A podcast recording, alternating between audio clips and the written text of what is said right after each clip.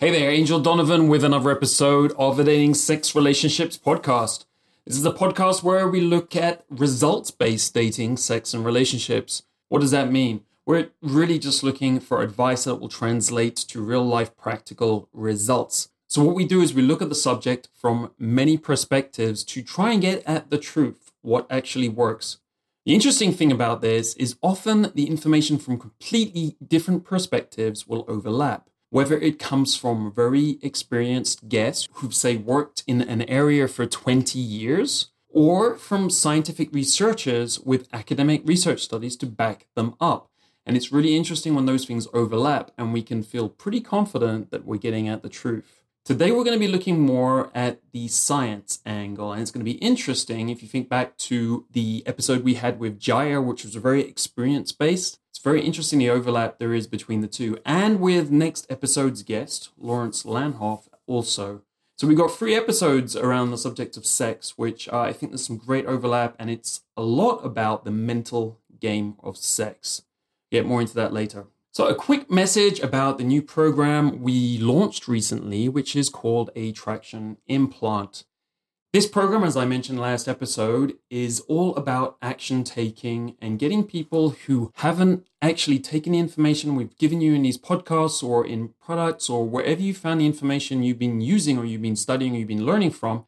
If you haven't actually put that into action and started changing your life, getting the results that we really want you to get, well, that's when you may want to look at Attraction Implant. It's a program we designed to encourage implementing new behaviors for you to actually change, done in micro steps. So in order to go and check that out, I don't want to talk a lot about it because all the information is pretty much on the page, the product page.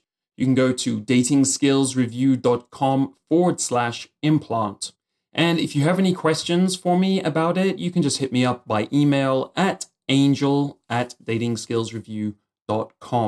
Okay, so today's topic is about sex again. We're going to add a very strong science background to the sexuality topics that we've covered before with sexologists like Jaya, porn stars like Marcus London, and many others over the now years we've been doing this podcast. What you're going to find out is that the mind has a central importance in the role of sex. And although we're taught the techniques and the physical side of it is really, really important, really what today's episode looks at is how important the mind is, how overpoweringly important the mind is in the quality of sex. Today's guest's perspective comes from a study he's done using brain imaging technologies, the functional MRI, fMRI if you know that, which looks at blood flow in the brain. And he looks at that with the focus of understanding orgasm. And he's been doing this for 30 years and he's got countless images, brain scans behind him to show what lights up in the brain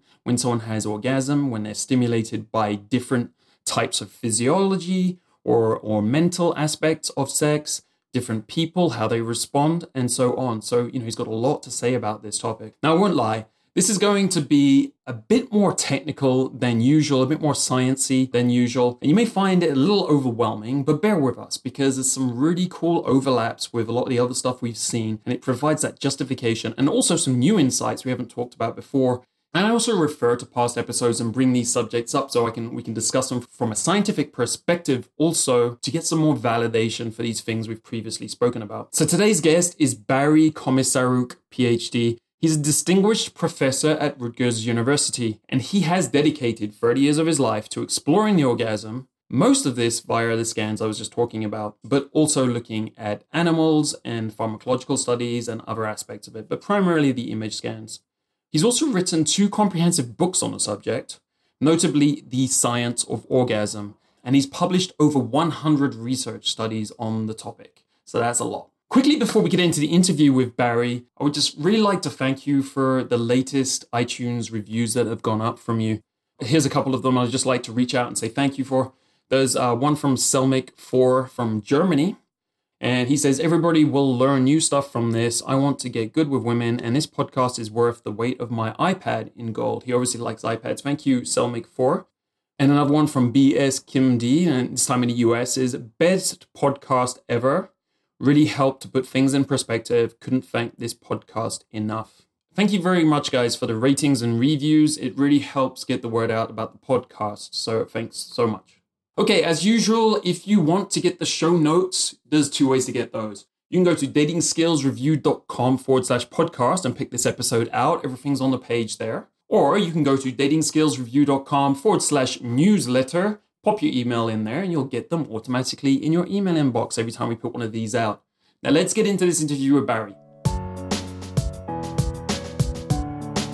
I'm Angel Donovan, and this is the Dating Skills Podcast. This is a 14-year ongoing mission to discover the truth about what works in dating, sex, and relationships, to become a better man. Join me as I leave no stone unturned, chase down every expert, role model, and mentor with insights to get us to that goal as fast as possible. This show is about bringing you the best of that information so that you can take it in and change your life for the better, step by step, episode by episode. Barry, thank you so much for joining us today. My pleasure. So just to get a bit of background on what you do, you know, you're working in a lot of scans, and I think a lot of our audience aren't very scientific. So in layman's terms, could you explain how you go about exploring orgasms and investigating them? We record the activity in the brain using functional magnetic resonance imaging, or functional MRI. And we have men or women do self-stimulation in the scanner.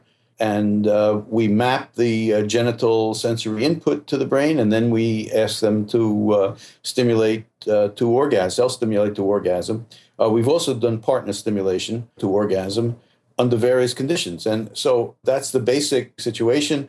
One of the big problems with doing brain imaging is head movement. So I spent a lot of time and effort in developing a system that immobilizes the head. So we have been able to reduce the head movement to less than 2 millimeters, which can be compensated for by the computer program. So that must be fun for the people in the scanner, having orgasms while they can't move their heads. Right. It takes a special kind of people. But they say it's comfortable. It's basically a whiplash neck brace and combined with thermoplastic mesh over the back of the head and the front of the face. Sounds like a fetish. We heat it up and warm water and mold it to the head and the face and to the neck brace, and cut out holes for the eyes and the nose. And then we clamp it down into the scanner. So it really holds the head very immobile, but it's comfortable. I've done it myself, and nobody has complained about it. Well, that's a good sign. That's a good sign. So in terms of what the fMRI is actually looking at, what is it? Is it blood flow? How are you getting at the kind of the brain activity? It's more than blood flow. It's related to blood flow. But what happens in the fMRI is that when neurons in the brain are more active, they take in more oxygen from the blood. And the iron in the blood carries the oxygen. So as soon as the oxygen is taken out of the blood, it changes the magnetic property of the iron in the blood. And that perturbation is what is picked up in 3 dimensions in a magnetic field, and that's what creates the image. So it's really the activity of the brain in a local region taking the oxygen out of the blood, and that change is what is measured as the brain activation. That local activation is superimposed on the anatomical image of the person's own brain, so we know exactly where it's located. Yeah, great. And we hear a lot about functional MRI in the press these days. Pretty much all of the studies and stuff are using it. Why is it the most popular for tracking things like brain activity? Is it the best thing we have right now? It's the best thing we have. The advantage is that you can see activity in the brain in 3 dimensions, throughout the brain, all the way in all regions of the brain. The difference between that and EEG that people are familiar with is that EEG is really just basically surface activity. You can't localize the activity deep in the brain. But with the functional MRI, you can see very small regions of activation in all places in the brain and even in the spinal cord. The other major advantage of functional MRI is that it's just a software modification of MRI. So all hospitals have MRIs to do anatomical images of the body. The functional MRI uses a special software to add the ability to see brain activation. So there are many such instruments throughout the world, and basically in most major hospitals have an MRI instrument, so it's possible to have functional MRI. So there's been an explosion in the use of functional MRI since it was started in the 1990s. Tens of thousands of studies using functional MRI because it's relatively cheap as compared to positron emission tomography, or PET, which is the other major brain imaging method. That requires making radioactive substance, and it comes to about, when I've done it, it was about $7,000 per scan, as opposed to functional MRI, which is several hundred dollars per hour. The other advantage of fMRI is that it's completely non-invasive, as opposed to PET, where you have to inject radioactive material into the person in the scanner. There's nothing like that in the functional MRI. They just lie in the scanner and we take the pictures. Yeah, much safer, probably for the long term, especially if you're going to be doing quite a lot on them, as it seems you do in your studies. Have you been working on orgasms for 30 years, or have you been looking Scientifically speaking, or however you want to speak? Scientifically speaking, I've been studying orgasm for about 35 years. But I've been studying reproductive behavior, starting in with laboratory animals for about 40, 45, 50 years. Great. And I started very young. you did, and you must be one of the world's experts at this point. So if you were going to walk us through the 35 years, what were the big highlights in terms of your work? Has it all been functional MRI, looking at how the brain responds to orgasms?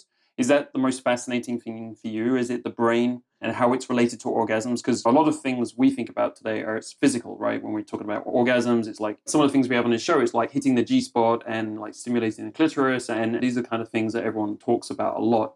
But of course, you've focused a lot of your energy on looking at the brain. Have there been other things that you've looked at over time? Yeah, sure. I've looked at the nerve pathways getting to the brain, and those have been very, very interesting. For one thing, I was studying, the way I got into this whole area was through studies in laboratory animals in which the mating stimulus stimulates the hormones of pregnancy. I was interested in how the brain controls the hormone system and how the hormones influence the brain. That was how I got started. And in my postdoc at UCLA in the Brain Research Institute, they were studying this reflex of how vaginal stimulation stimulates the hormones of pregnancy. And when I tried it in my own lab, I saw that the animals seemed to, first they became immobilized with the vaginal stimulation. I tested whether the immobilization would inhibit their response to painful stimulation, and it completely blocked the response to painful stimulation.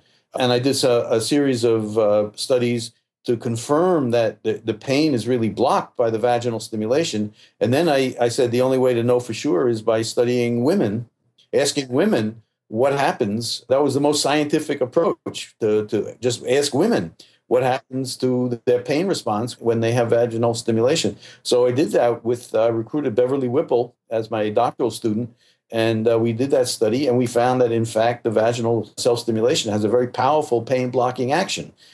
That's really how I got started. And then to find out what sensory nerves carry the pain-blocking signal, I identified in the animal studies by doing surgery, differential surgery, cutting different nerves, I identified that the pelvic nerve carries the pain-blocking signal. And then to test that in women, the only way to test that in women would be to study women who have spinal cord injury at different levels that would block the access of the various nerves to the brain. So when I did that, my most severe case condition was to be women who have a complete severed spinal cord high up that would block all the possible nerve pathways to the brain. And that should block the ability of the vaginal stimulation to block pain. And what I found, to my surprise, was that those women still felt their vaginal stimulation. So someone could be in a wheelchair and be paralyzed down, not be able to feel their legs. And if she's a woman, she could still have an orgasm and feel stimulation there.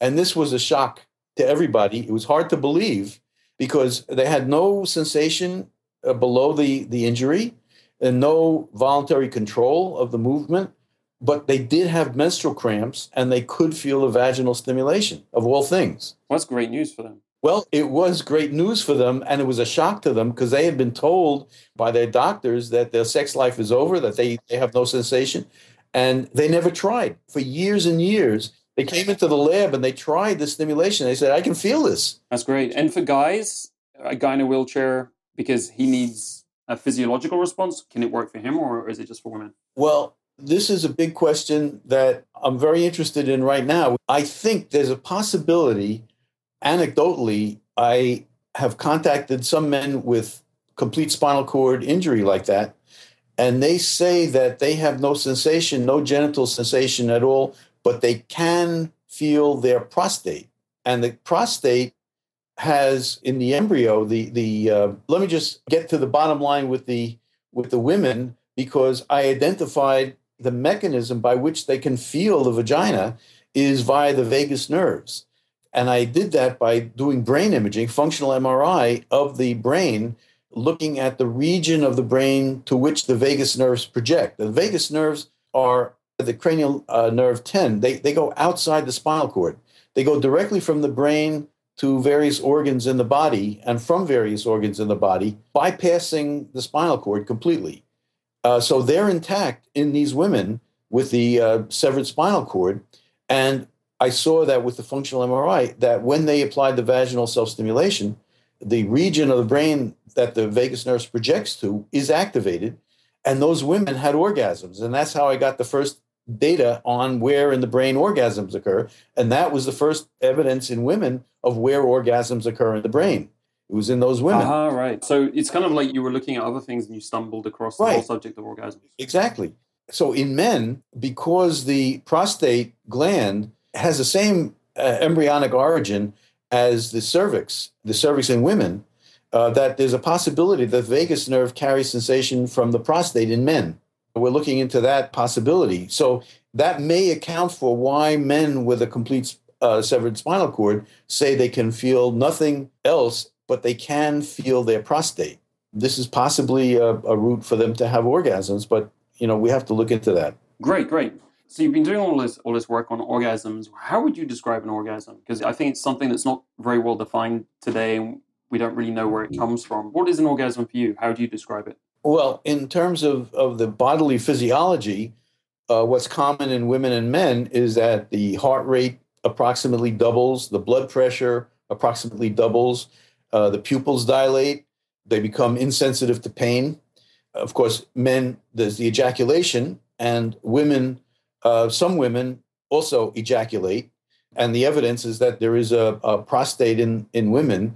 It's called the Skene's gland, and that releases a fluid in many women, that a small amount of fluid, and maybe a teaspoonful, and that has the chemical constituents of male seminal fluid. So there is ejaculation in many women and, of course, in men. So those are some of the physiological responses. And then in the brain, there's activation throughout the brain. So orgasm, I think the closest thing that orgasm shares, the closest function that's shared by orgasm is epileptic seizure, where there's also a very widespread activation throughout the brain. And many people with epileptic seizures describe them as being orgasmic. Well, I mean, that's interesting, because when we describe orgasm, it's kind of like this rush in your, right? A lot of people talk about this build, and it's kind of like an explosion in your head, or it's this rush in your head. And it kind of does feel like it's all throughout your head. Is it the same for men and women, or is it, because a lot of people talk about the women these days, that they're more orgasmic than men. That's one of the common things we say. But is it true, like based on your scientific research, are men and women different, or are we experiencing the same thing? We've looked at the brain activity in men and women. And what I can say is that during orgasm, the similarities in brain activity are greater than any differences that we see.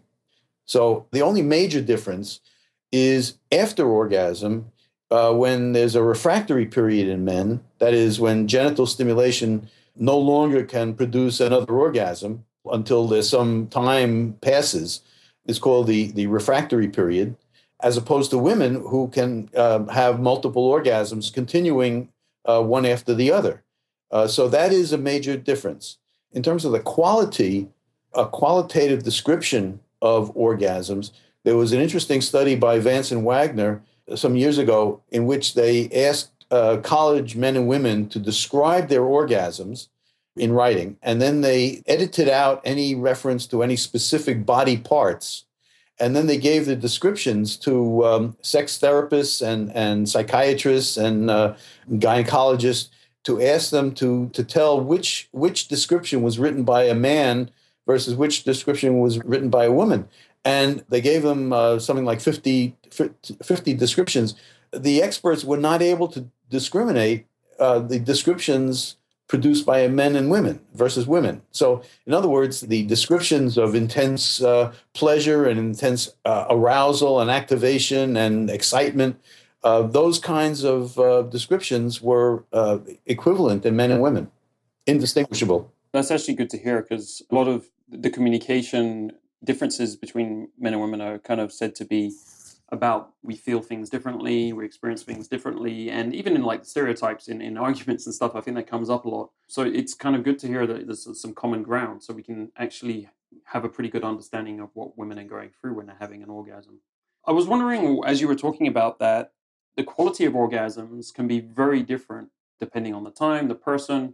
The actual experience of it can be extremely varied. And I was wondering if that's something that showed up in your research. Basically, are people different? So two women are different, or like a woman at a different time? Is it going to be a completely different experience each time, just dependent on it? Or is it pretty standard in terms of how it shows up scientifically? Well, there are a lot of questions implicit in what you just asked me. If we say it's one specific situation, it's not like they're varying the situation or the partners or anything. If it's just like self-stimulation, say in the MRI, if you followed the same woman, like through several different functional MRIs, and she was self-stimulating each time in the same protocol or wherever, however you asked her to do it, would it actually show up quite differently each time? I would say that the similarities are greater than the differences, really, in general. The types of orgasms, the intensities can change with physical condition. I mean, when I've been exercising a lot, my muscles are strong. My muscles contract more forcefully during orgasm, and it feels more pleasurable. Certainly that factor. Also, depending on who you're with, I mean, there's sex and orgasm, and then there's love and sex and orgasm. And when love and passion are combined, that's a much more intense orgasm. When I have an orgasm with the woman I love, that's the most intense experience. So there's certainly factors that can modulate the intensity of orgasm. Who you're with, certainly that has a factor. Is that something you've been able to? That strikes me as something pretty difficult to research. No, I haven't tried to, ask people to come in with different individuals. Come this person you don't like, you can go in with them today, and tomorrow you'll come in with the person you really like. Yeah, it's. I'm not sure that's ever going to happen. That one's a little hard to get through the ethics committee. I haven't tried. That one, the University Ethics Committee might have something to say about that. I haven't studied it, but there are reports that the likelihood and the intensity of orgasm can change over the menstrual cycle with hormone treatment. Certainly, testosterone in women and in men has been described as increasing desire and intensity of pleasure. So. There are hormones. So higher testosterone level. Yeah. Or is it just, does it have to be supplementation? Higher testosterone level, only if there's an insufficiency of testosterone. In other words, if testosterone levels are normal, then adding testosterone doesn't do anything. Do you know what that normal ratio would be? Because we've spoken about testosterone before, and I don't know if you're aware, but there's been a decline in men. The normal standard over time has been going downwards. For instance, we talk about a level, I like to have mine at 800 to 1,000 nanograms per deciliter. Often the typical, we've tested some people in our coaching programs and stuff, that'd be like 200, 250. It's pretty low. And then, so we get them on some diets and stuff, and they will raise it, and they tend to feel a lot better, have a better sexual life, kind of what the stuff you're talking about. So I was just wondering if you had any ideas about the norms. No, I don't know what the norms are. I know that they're... in general, studies that have been done in women correlating testosterone levels with their desire, that doesn't show any significant correlation. In men, It is known that if there is insufficiency, then the testosterone will give them a boost. But if they're in normal levels, and different people have different normal levels. So this would show up in the test? They'd be having a more intense orgasm? You see more activity? Or? Well, I wouldn't want to speculate because you're asking whether there would be a correlation between the perceived intensity of orgasm and any perceived change in brain activity or level of brain activity. And that's a very difficult study to do. And we haven't done it. And we do ask the women to give us a rating of their orgasmic intensity from 1 to 10. We always do ask that. But the individual differences, the variability is probably greater than the... It's hard to get a significant with that kind of analysis. That's just very difficult to do technically. It's very difficult to do. There's so many complexities. It's hard to connect to the scans. Well, what I can say is that when we analyze the change, we record continuously as the women and men are doing the self-stimulation and then having an orgasm and then afterwards. And then we ask them to press a button when their orgasm starts. And then we take the 10 seconds immediately after the button press and compare it to the 10 seconds immediately before the button press. So in other words, they're highly aroused, just on the verge of orgasm, and then they go over into orgasm. And we compare the activity under those in those two 10-second epochs and group all the activity. And what we see is that there is an overall increase going over into orgasm. So even though they're highly aroused, but not having an orgasm, their activity is lower throughout the brain than when they go over into orgasm. So in that sense, we can correlate the intensity, the perceived intensity. We haven't looked at the perceived intensity of orgasm per se, but the perceived intensity of high arousal immediately before going over into orgasm is lower in the brain. The brain activity is lower immediately prior to orgasm than immediately after, or immediately at the onset of orgasm. So we do see that kind of difference in brain activity. Great. One of the other things, I think this is maybe going to move a little bit outside of the MRI area. I'm not actually sure. It might all connect up. But one of the things I was looking through from your work was the fact that it seems like there's quite a bit of flexibility in terms of where orgasms come from for different people. And this can vary from the genitals and even other areas. Could you talk about some of the most common areas where you see this kind of activity and some of the rarer types of stimulation people get? So we can get a feel for the kind of like the sensory stimulation people. It's kind of like different people can experience it through different ways. And I think a lot of people don't understand the variety of that. Well, one of the surprising things that we saw is that when we map the where the genital system projects to in the brain, that was an initial study to see where the clitoris, the vagina, and the cervix project to in the brain, and the penis, and the testicles, and the scrotum, the prostate, the rectum. We've done all that kind of mapping of the genital sensory responses. One of the big surprises, to me at least, was that when we asked the men and the women to do self-stimulation of other parts of the body, like the hand, the face, and the nipple, we got activation, first of all, with the genital mapping. We found that all the genital regions in men and women project to the same region of the sensory cortex. There's a region of the sensory cortex. You know, the body is mapped onto the cortex in a point-to-point representation. So the hands and the face and the feet are all in slightly different locations on the brain in a very systematic pattern. It's called the Wilder Penfield was the one who did the mapping originally, and he called it the homunculus, or the little person, because the body is mapped onto the sensory cortex. So we see that all the genital regions project to the same general region of the sensory cortex in men and in women. And that's very consistent with what Penfield mapped actually in the midline, deep in the midline of the between the two hemispheres of the cortex, right next to where the feet are represented. Actually, that's interesting. Because some people have feet fetishes, right? Exactly, and foot orgasms, and so that could be a basis for some of the foot fetishes that it's just adjacent to the genital region. How is that possible?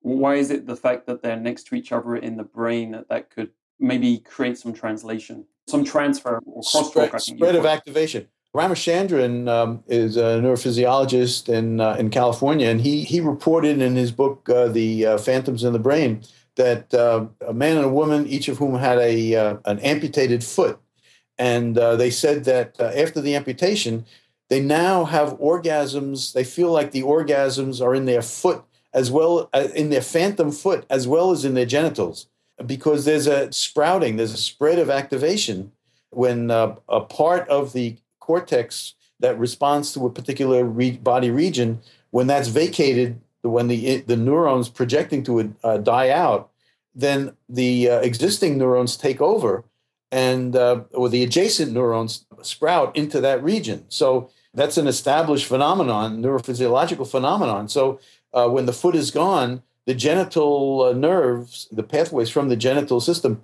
project, spread out into the vacated region that's adjacent to it on the cortex. So when the genitals are stimulated, it feels like the genitals are stimulated, but it feels like the feet are also stimulated. And now the amputee said that their orgasms feel larger now. They feel it in their phantom foot as well as in the genitals. Listen, it sounds like there, because it's taken up more space, the genitals area, that's what is potentially giving them that greater experience.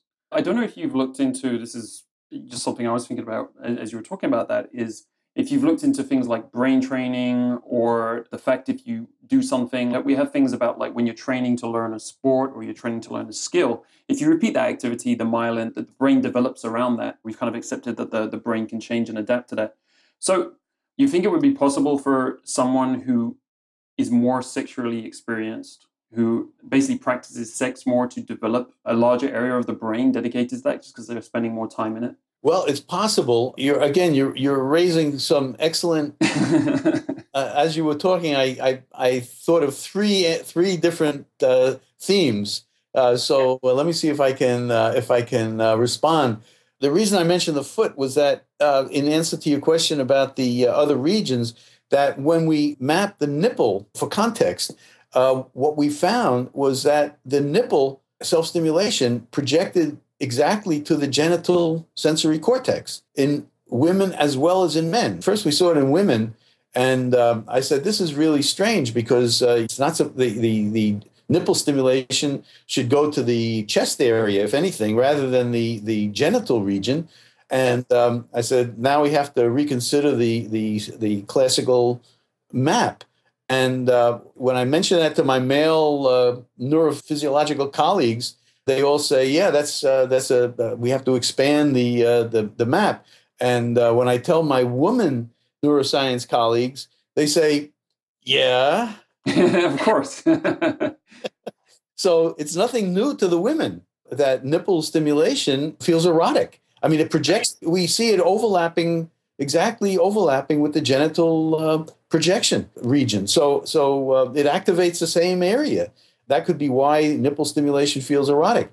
Well, we see the same thing in men. We see that the nipple stimulation projects to exactly the same area as the genital, as the penis, the testicles, the prostate, the rectum. It all projects to the same region as in women.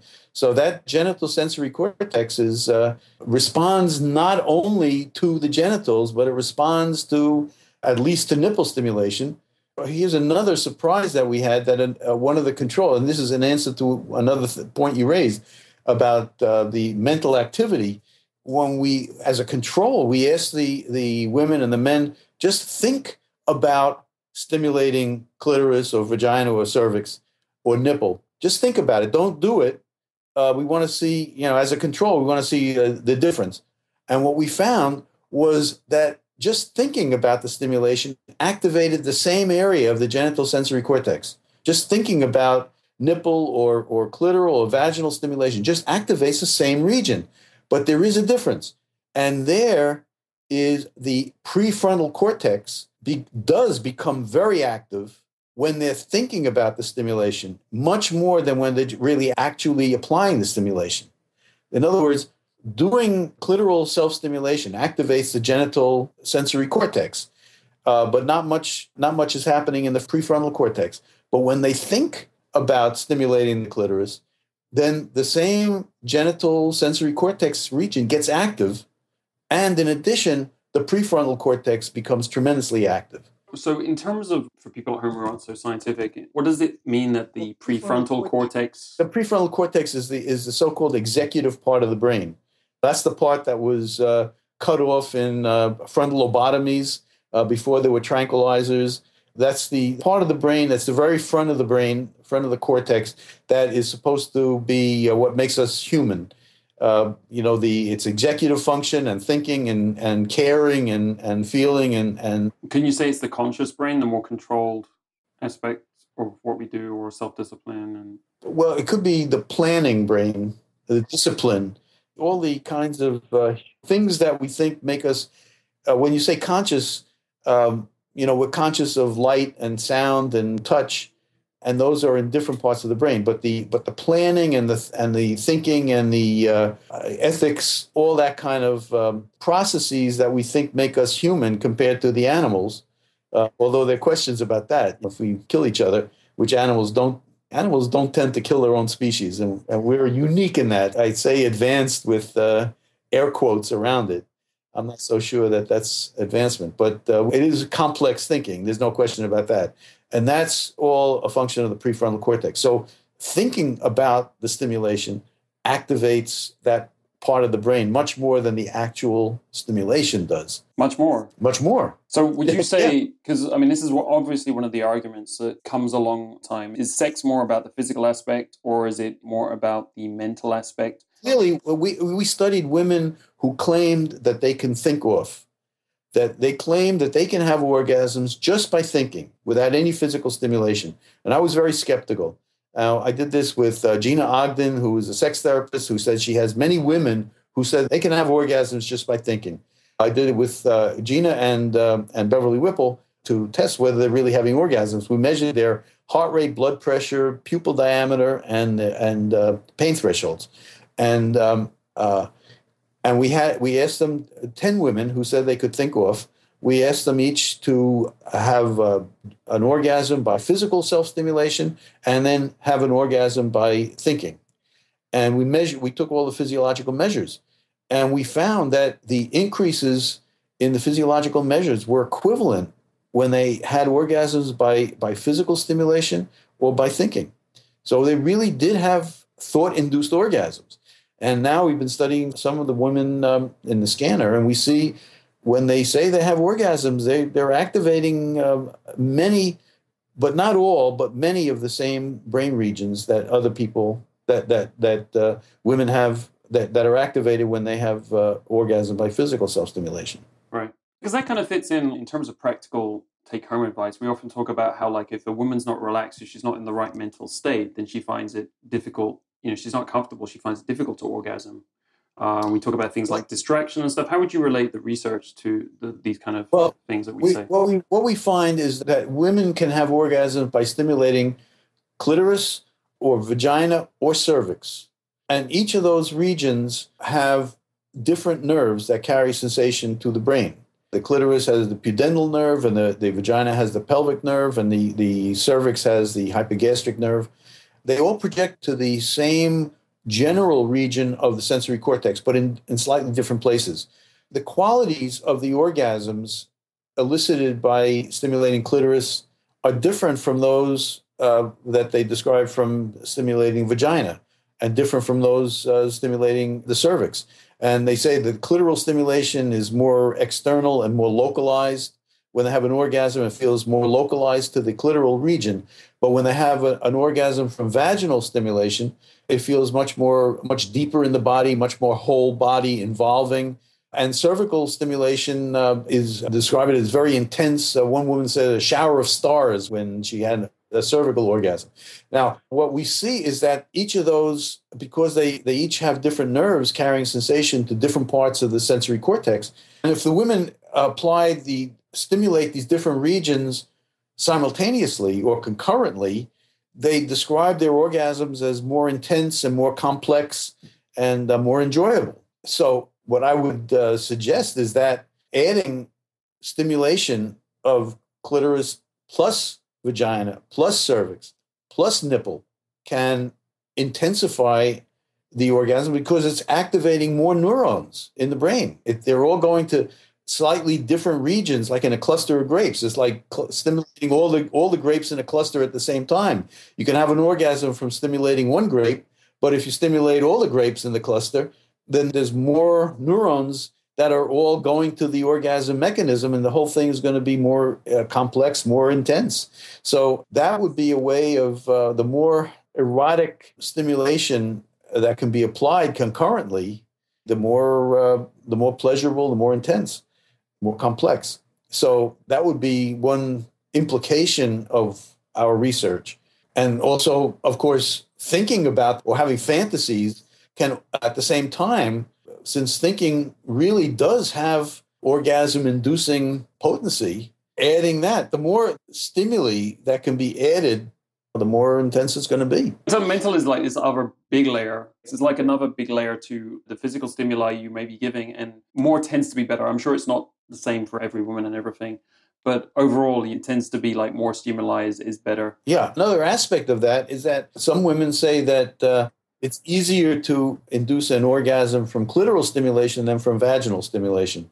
But I use a metaphor of manual transmission car.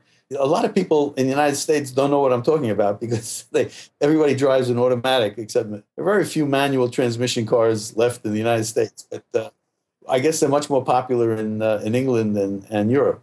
I use the metaphor of, for many women, vaginal or cervical stimulation is like fifth gear, as opposed to clitoral stimulation, which is first gear. So it's possible to start the car going if you're just in fifth gear. You can do it if you can do it carefully. But it's much easier to start in first and then shift through the gears. So it's, in other words, rather than just starting with vaginal stimulation, slam, bam, thank you, ma'am, maybe in a woman who finds that clitoral stimulation is more easily induces orgasm than vaginal or cervical stimulation, start with clitoral stimulation, get the arousal increased, and then do the vaginal and cervical stimulation. It's like then shifting into fifth gear. Once you're going, you shift into fifth gear and there's more momentum. So it actually intensifies the response. But it has to get started. So you have to start slow and then build up the excitation and then go to the higher momentum, higher inertia systems of maybe the vagina and cervix. Now, that doesn't apply to everybody, but many women do say that's the case. It sounds also like you start with a few different, one source of stimulation, say the clitoris, which is also the area that women are most used to. If they're masturbating, they've had more practice with that, obviously, just because it's the one that they can really play with the most. And breast and nipple stimulation also. Absolutely. At the outset. Yeah. Back to my point about experience and kind of practice. Wouldn't that, like, if a girl's been practicing since she was like in her teenage years, and she's been self-stimulating her clitoris and her nipples, and they're going to be better developed than her vagina at first, just because they've been used more and the neurons have been developed more in that area, kind of like as if we're training anything else in our lives. Well, it's possible. I don't know of any study that actually demonstrated that, but it's logical. I guess I'm taking from an anecdotal, because I've been with women who are not interested in the clitoral stimulation at all, versus some that are completely the opposite. And sometimes it tends to like fit with their stories, that some girls have just never practiced masturbation for whatever reason, or they have been really focused on that. It seems to kind of fit with what their comfort level and what they're used to more than anything else. Yes, certainly I've spoken to sex therapists, and they say that one of the most effective treatments for women who claim that they are anorgasmic is to encourage the women to start masturbating. They haven't been doing that, so to start masturbating and see what kinds of stimulation do it. Learn from their own self-stimulation. Learn about their own bodies by exploration, and then that's effective in reducing the incidence of anorgasmia, or overcoming the anorgasmia, and then they can start becoming orgasmic. So that kind of practice is certainly effective, clinically effective. You were asking about practice and self-stimulation. One of the things that we're developing is a neurofeedback system where the people in the scanner can see their own brain activity in real time. And the question there is, if we can see our own brain activity in real time, to what extent can we control it voluntarily? And can we make it activate or deactivate as necessary specific parts of the brain? Giving us more control, I guess, like learning to have more control. So like in the examples of the women that are thinking off, they seem to have a lot of control over that. They've learned how to do it. I look at it the same way as like we learn how to meditate. It takes quite a while to do that as well. It's like a skill. Right. Okay. There was one thing I wanted to talk a bit about stimulation is the rectum, the rectum, the anal area, because we talk a lot about anal orgasms. And I think that's something that like a lot of people like, no, there's no such thing as anal orgasms. And that's not true. Many people describe anal orgasms. And I mentioned that the pelvic nerve carries sensation from the vagina. Another branch of the pelvic nerve carries sensation from the rectum. It's not surprising. In fact, when it's very common for women when they're giving birth and the baby is coming through the birth canal, they describe it as they have an urge to defecate because they're confusing the true source of the stimulation. So if stimulation of the pelvic nerve via the vagina can activate orgasms, then stimulation of the pelvic nerve via the rectum can also stimulate orgasms. And if people say they have orgasms from rectal stimulation, who's going to deny it? And there's a neuroanatomical basis for it. So I'd like to get your opinion on this. This is like a technique that's talked about for someone who doesn't yet have anal orgasms and maybe they're not really into it that much. People talk about associating anal penetration with an orgasm in order to learn to have it be pleasurable, for it to have orgasms that way, because the idea is that when you're linking having an orgasm, a vaginal orgasm, with the penetration at the same time, those senses start to get more linked together, and thus the pleasure from the orgasm starts transferring to the anal penetration at the same time. I don't know if you've got any perspective on that. Well, I mean, it makes sense, but I don't have any evidence one way or the other, but it's a logical that could occur. I guess the other tangent to look at is the kind of the big differences in how dominant and supplicant. I don't know if you're going to have any of your work that relates to this. I did notice it in some of your papers, so I'm just wondering on your ideas around it. Some people prefer dominant sex; they prefer to be the dominant person. Some people prefer to be the sub, as we call them, who doesn't really do anything. They just kind of relax and they prefer to get things done to them. Have you seen anything in research relating to that, or maybe the prefrontal cortex or anything like that, which could indicate why that happens? No, I haven't seen any research on that, and I haven't done anything on that. There's so much that we don't know about sexuality, and there's so much pressure against research, and so it's so difficult to get funding for research. It's just, I mean, these are all questions that people are very interested in, but to actually do research on it, that's a whole other problem.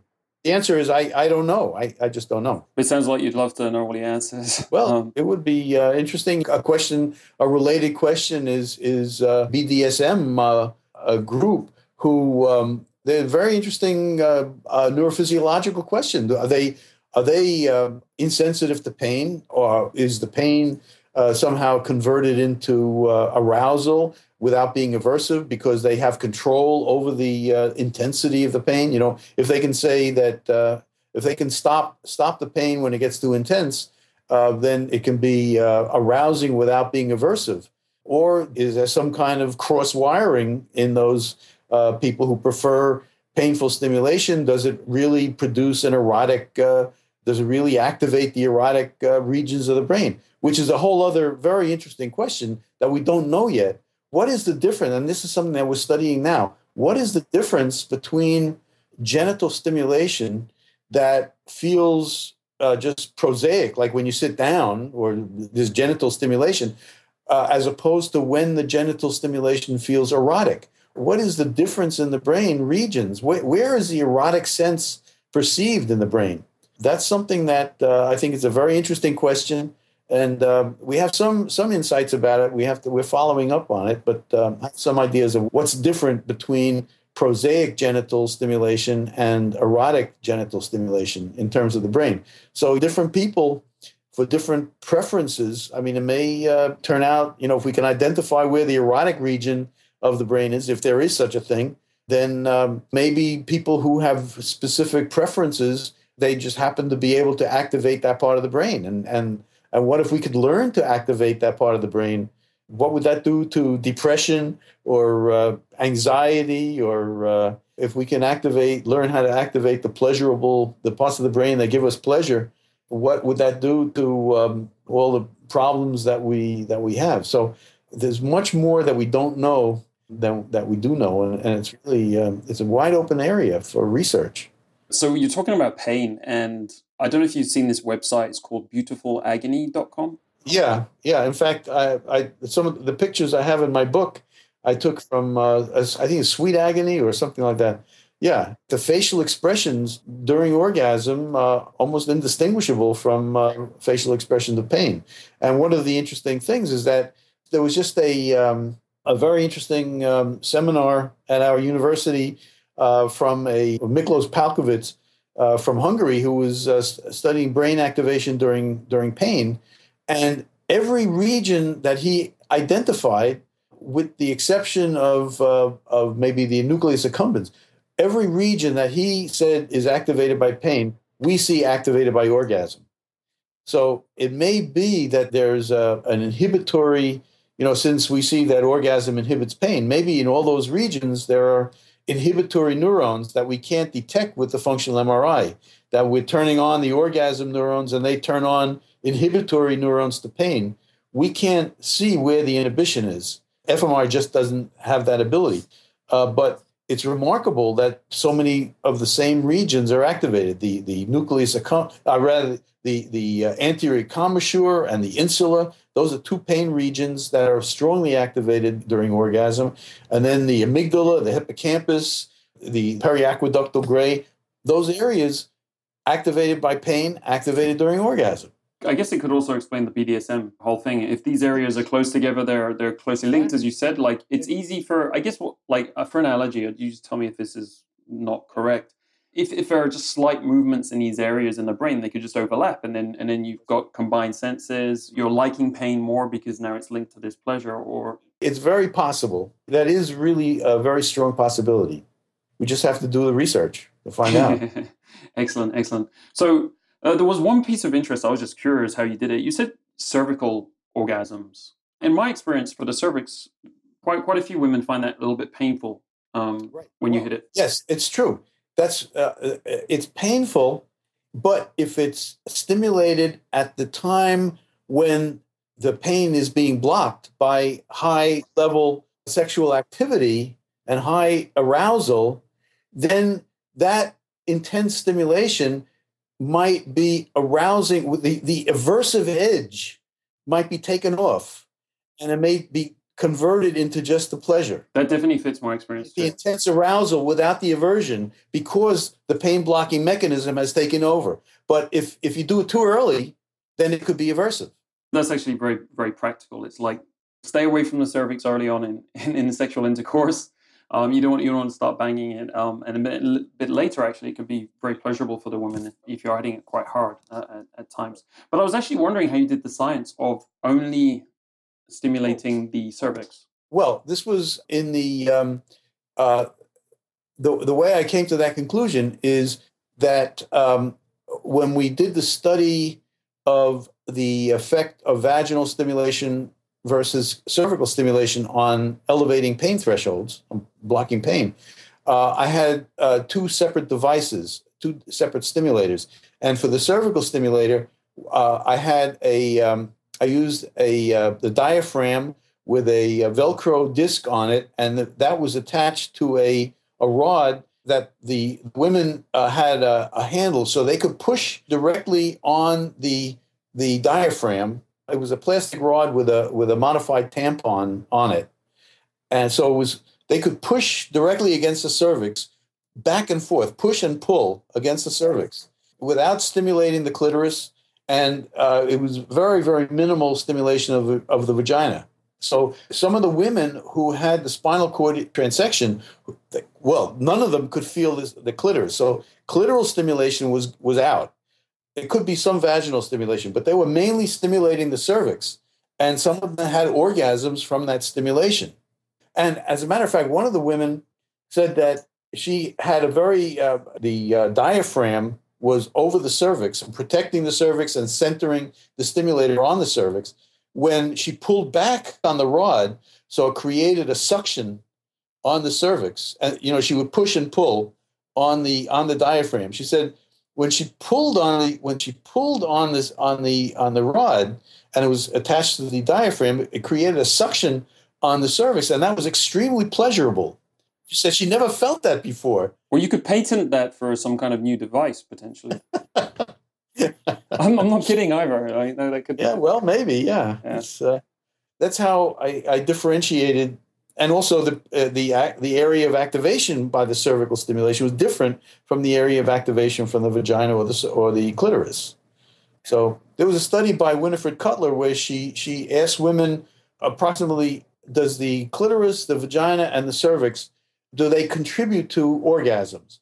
And 95% of the women said that the clitoris contributes to orgasm, clitoral stimulation contributes to orgasm. 66% of the women said that vaginal stimulation contributes to orgasm, and 35% of the women said that cervical stimulation contributes to orgasm.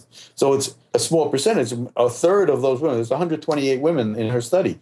So there was a substantial number of women saying that they can feel the cervix and it contributes to orgasm. That's great. Those are very useful statistics as well, to give people a bit more perspective on this. Because, you know, everyone's different. So a lot of this depends on communication and stuff. That's why we always have to come back to communication, because communication is critical. I mean, that communication between partners, it takes courage for the partner to say what feels good and what doesn't feel good. Tell the other partner what feels good, what doesn't feel good. In the heat of passion, maybe it would be a little bit too stultifying to have a conversation like that. But you know, there are various ways of indicating that or communicating it verbally, non-verbally, at various times. But, you know, that communication is crucial. Yeah.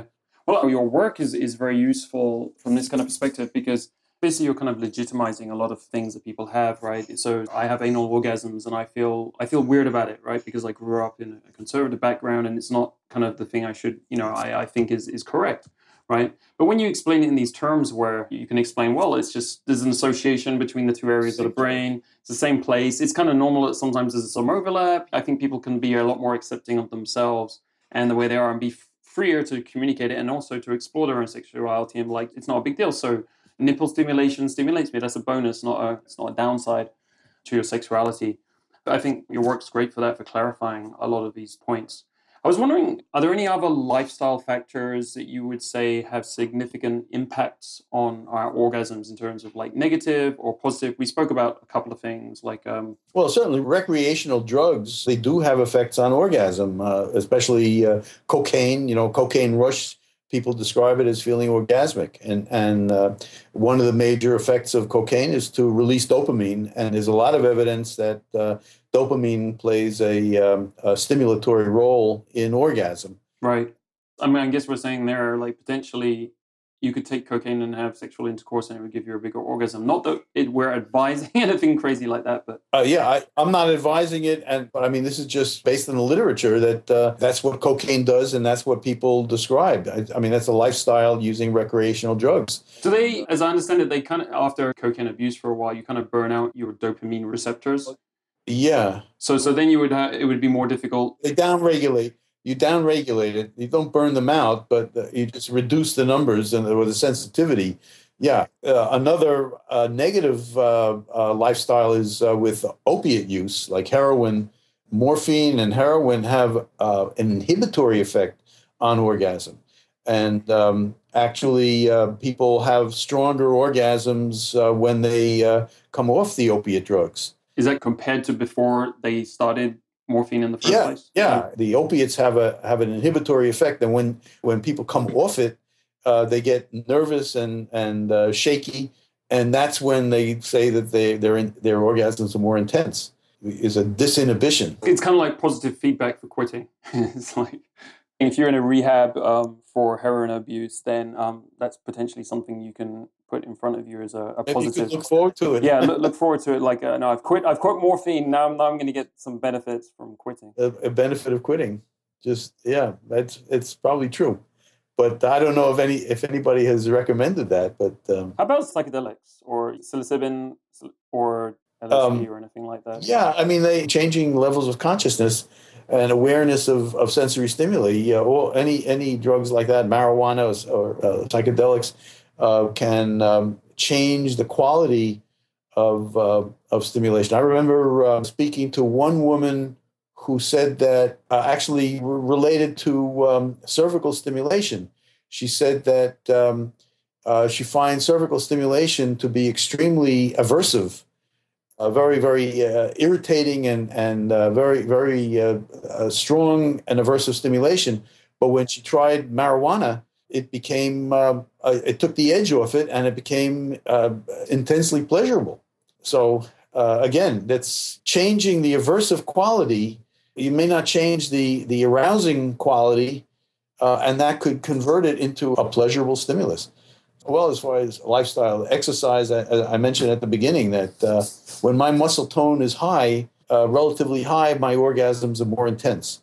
Because one of the big effects of orgasm is muscle tension. The cerebellum, which controls muscle tone, is very strongly activated in men and women during orgasm, very reliably. And so it's just being more physically fit, having more muscle. Yeah, it makes the orgasms more intense and pleasurable. You know, the muscles contract all over the body, and that when they're strong, it feels really good.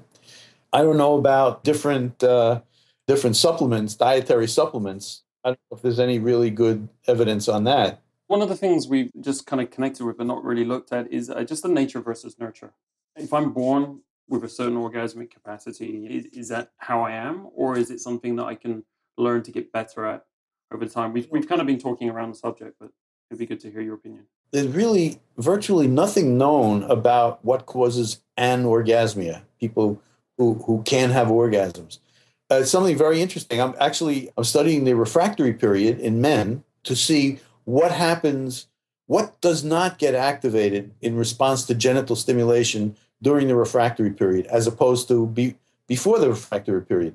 What gets blocked? What pathways in the brain leading to orgasm certainly during the refractory period, you can feel the genital stimulation. It just doesn't feel erotic. It doesn't get to the orgasmic process. It could even feel like pain if someone was stimulating during that period. It's uncomfortable versus... It can be. Some people describe it as being uncomfortable, but other people say it's not uncomfortable. It's just not, I'm aware of it. It's not numb. It's not interesting. It's not interesting. It doesn't get anywhere. So I think that could be a useful model if we can understand what fails to get activated during the refractory period, then maybe that's what fails to get activated in people with anorgasmia. And with the neurofeedback system that we're developing, maybe it's possible to get around the blockage. If we can see what gets blocked, maybe we can learn to overcome the block voluntarily if we can see our own brain activity. So that could be an approach. And the fact that women who claim that they're anorgasmic can learn to become orgasmic by masturbating and getting permission to masturbate. What it means to me is that there must be very many psychological factors that intervene and that can influence the ability or inability to have orgasms. I'm so surprised that, just thinking about stimulation will activate the sensory areas of the brain, the parts of the brain that are supposed to be classically described as responding to physical stimulation. We can activate them by just thinking about it. God knows what we can do. It's kind of like if we learn to visualize, fantasize more, these kind of things that people talk about, what you can kind of learn to enhance your experience of sex if you get more immersed. We talk on this show, I don't know if you'll be able to relate to this, we talk about getting more immersed in sex, because some people tend to be in their heads a lot, especially with today's, the way the modern world is. We're looking at computers a lot. We're not really interacting with other people as much in a lot of cases, depending on your job. Maybe if you're in IT, it's work. Work tends to be worse, and we tend to have more guys in IT who are listening to the show due to that, I think, just because they're getting less human interaction. So I think this, and the fact that the way the world works today is we're looking at our phones as well and all this other stuff. We're not present looking at people. And I think that transfers to the bedroom as well, where we're just not being as present as we should be. We're kind of in our heads thinking about stuff. I think it's very true. The loss of contingent response. We're on Skype and we're seeing each other and we're responding to each other. But with email, there's such delays. We're losing the ability to understand body language, because we're not there's less interaction, face-to-face interaction. So yeah, I think that's a major factor, and it could be a major factor in a loss of ability to communicate, especially when it comes to something like sexuality, where it's so loaded with so many different factors and so many inhibitions, and I think to facilitate communication is really crucial in sexuality, in human sexuality. That's probably a major factor in anorgasmia. I remember there was a woman who I started studying anorgasmia, and this woman said that she was anorgasmic, and I said, come into the we scheduled her to come in and have a scan so we could get an idea of what's going on, and she called me up the day before, and she says, I can't do it. I said, what happened? She said, well, she got a new boyfriend, and she had the first orgasm in her life. So, a bummer, Damn, you lost your scientific study.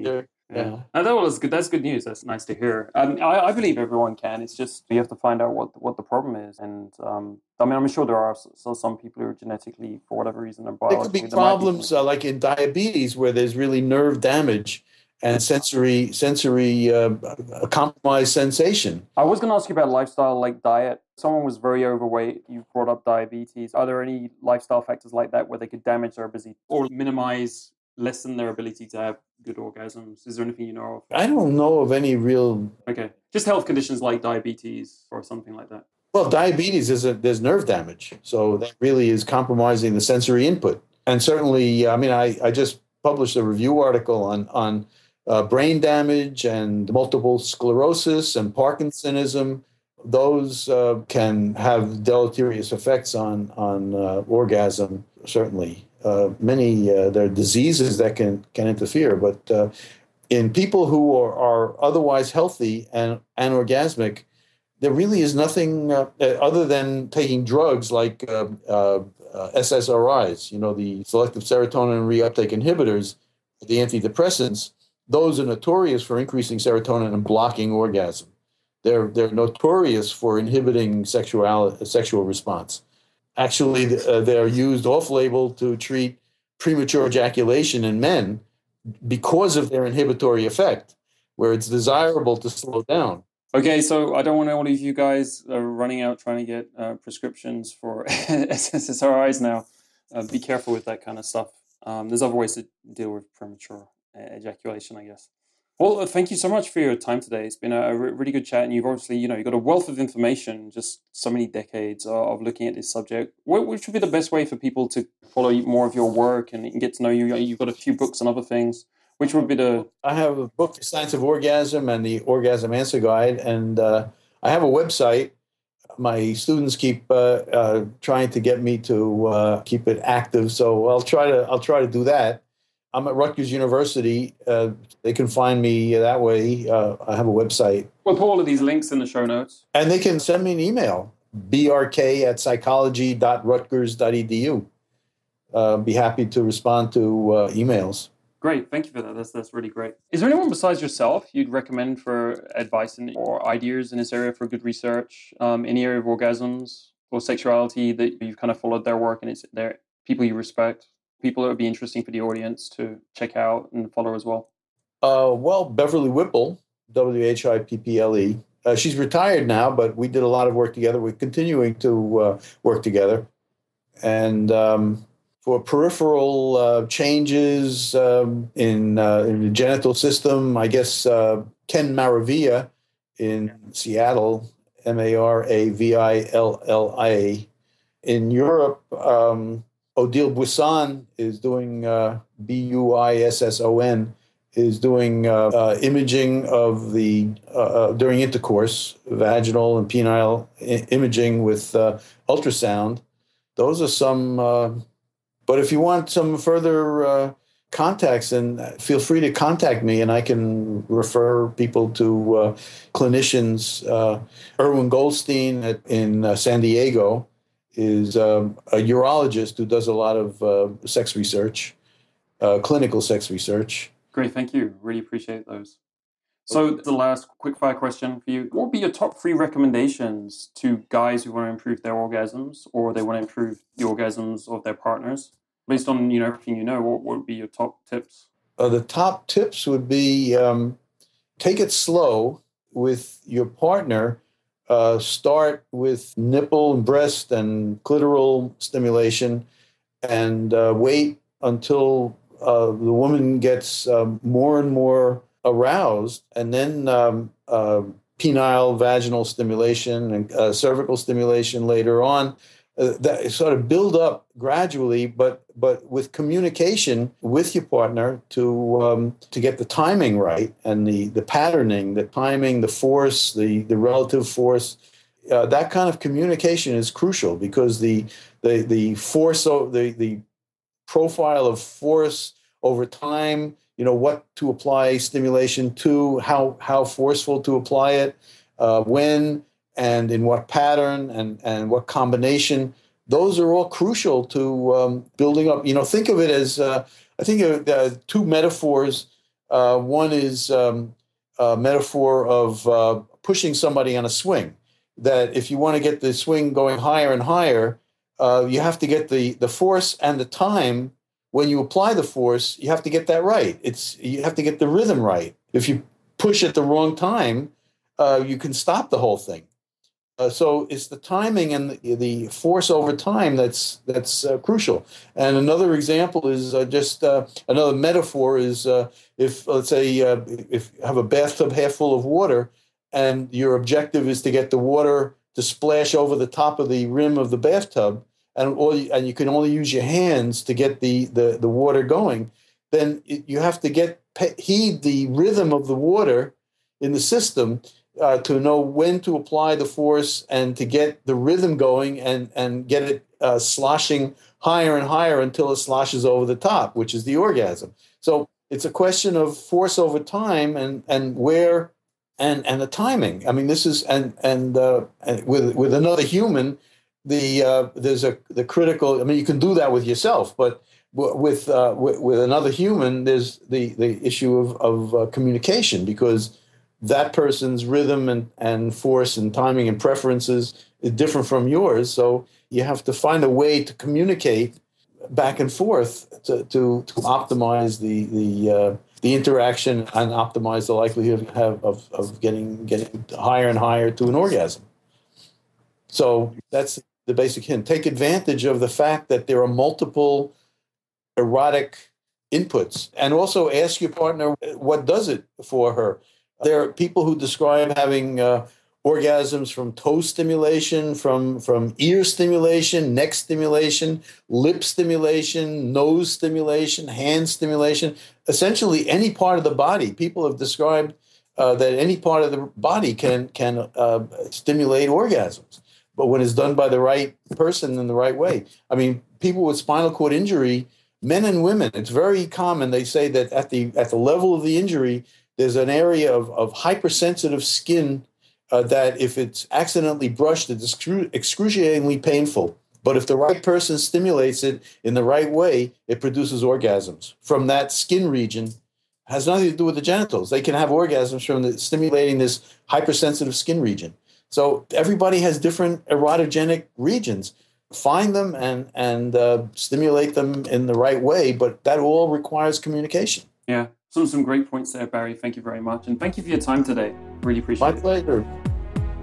Take control of your dating life today. Take one idea or one insight from today's episode and apply it today. Don't wait. Do it today. That's all it takes to change your life, step by step, episode by episode. Learn more about what I, Angel Donovan, and my team do at datingskillsreview.com. How we help men like you take control their dating lives.